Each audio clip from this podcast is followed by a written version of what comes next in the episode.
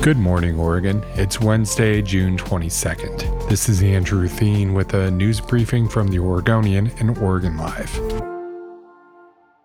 Oregon's minimum wage will increase next month, with different wages for different areas of the state. The increases are effective July 1st and mark the final wage hikes of seven approved by state legislators and signed by Governor Kate Brown back in 2016. Just 5.1% of Oregon workers earn minimum wage. Wages in the Portland area will increase 5.4% throughout much of the Tri County area, from 14 bucks an hour to 14.75 per hour. Workers in much of the western part of the state, but also in Deschutes County, will see 5.9% increases, with hourly wages hitting $13.50 per hour. Rural workers will see wages hit $12.50 per hour. For more on this issue, subscribe to the Oregonian at OregonLive.com slash pod support and read our coverage this coming weekend.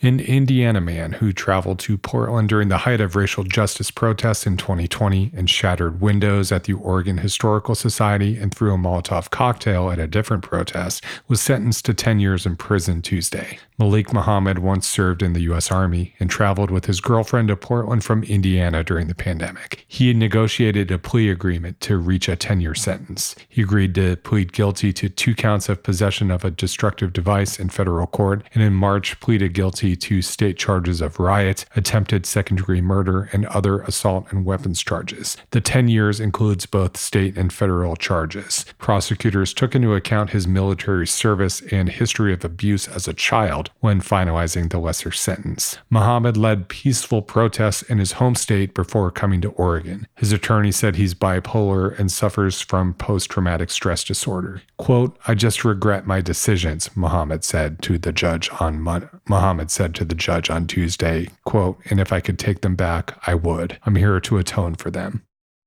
Multnomah County's Central Library will be closed for three months starting August 1st, right in the heart of the scorching summer months. The library on Southwest 10th Avenue in downtown Portland is closed for major renovations paid for by a voter approved $387 million bond measure that passed in 2020. The bond proceeds are funding parts of renovations or construction at eight buildings, including a new 95,000 square foot library in East Multnomah County. The Central Library project is also tapping urban renewal dollars and other resources to build two new outdoor public terraces, improve access for people with disabilities, and add and remodel existing restrooms.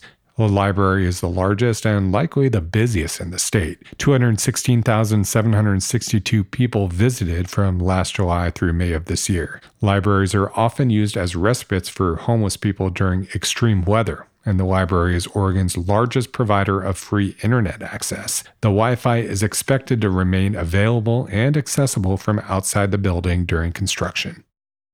Caleb Swanigan, the former Portland Trailblazer big man, has died at the age of 25. Multiple outlets reported Swanigan died of natural causes. Swanigan was a star at Purdue University and was Big Ten Player of the Year before being drafted in the first round by the Portland Trailblazers in 2017. He spent two seasons in Portland and was traded to the Sacramento Kings in 2019. He returned to Portland in a separate trade the following year but opted out of the NBA bubble in Orlando in 2020, citing personal reasons. He never played in the NBA again. At Purdue, Swanigan became a great success story both on and off the court. He had openly talked about his childhood, being homeless as a kid, his weight issues, and his father being addicted to drugs. The Blazers issued a statement, as did star Damian Lillard, saying that they were devastated by the news. Thanks for listening. You can support our local journalism by subscribing to Oregon Live. Go to OregonLive.com slash pod support.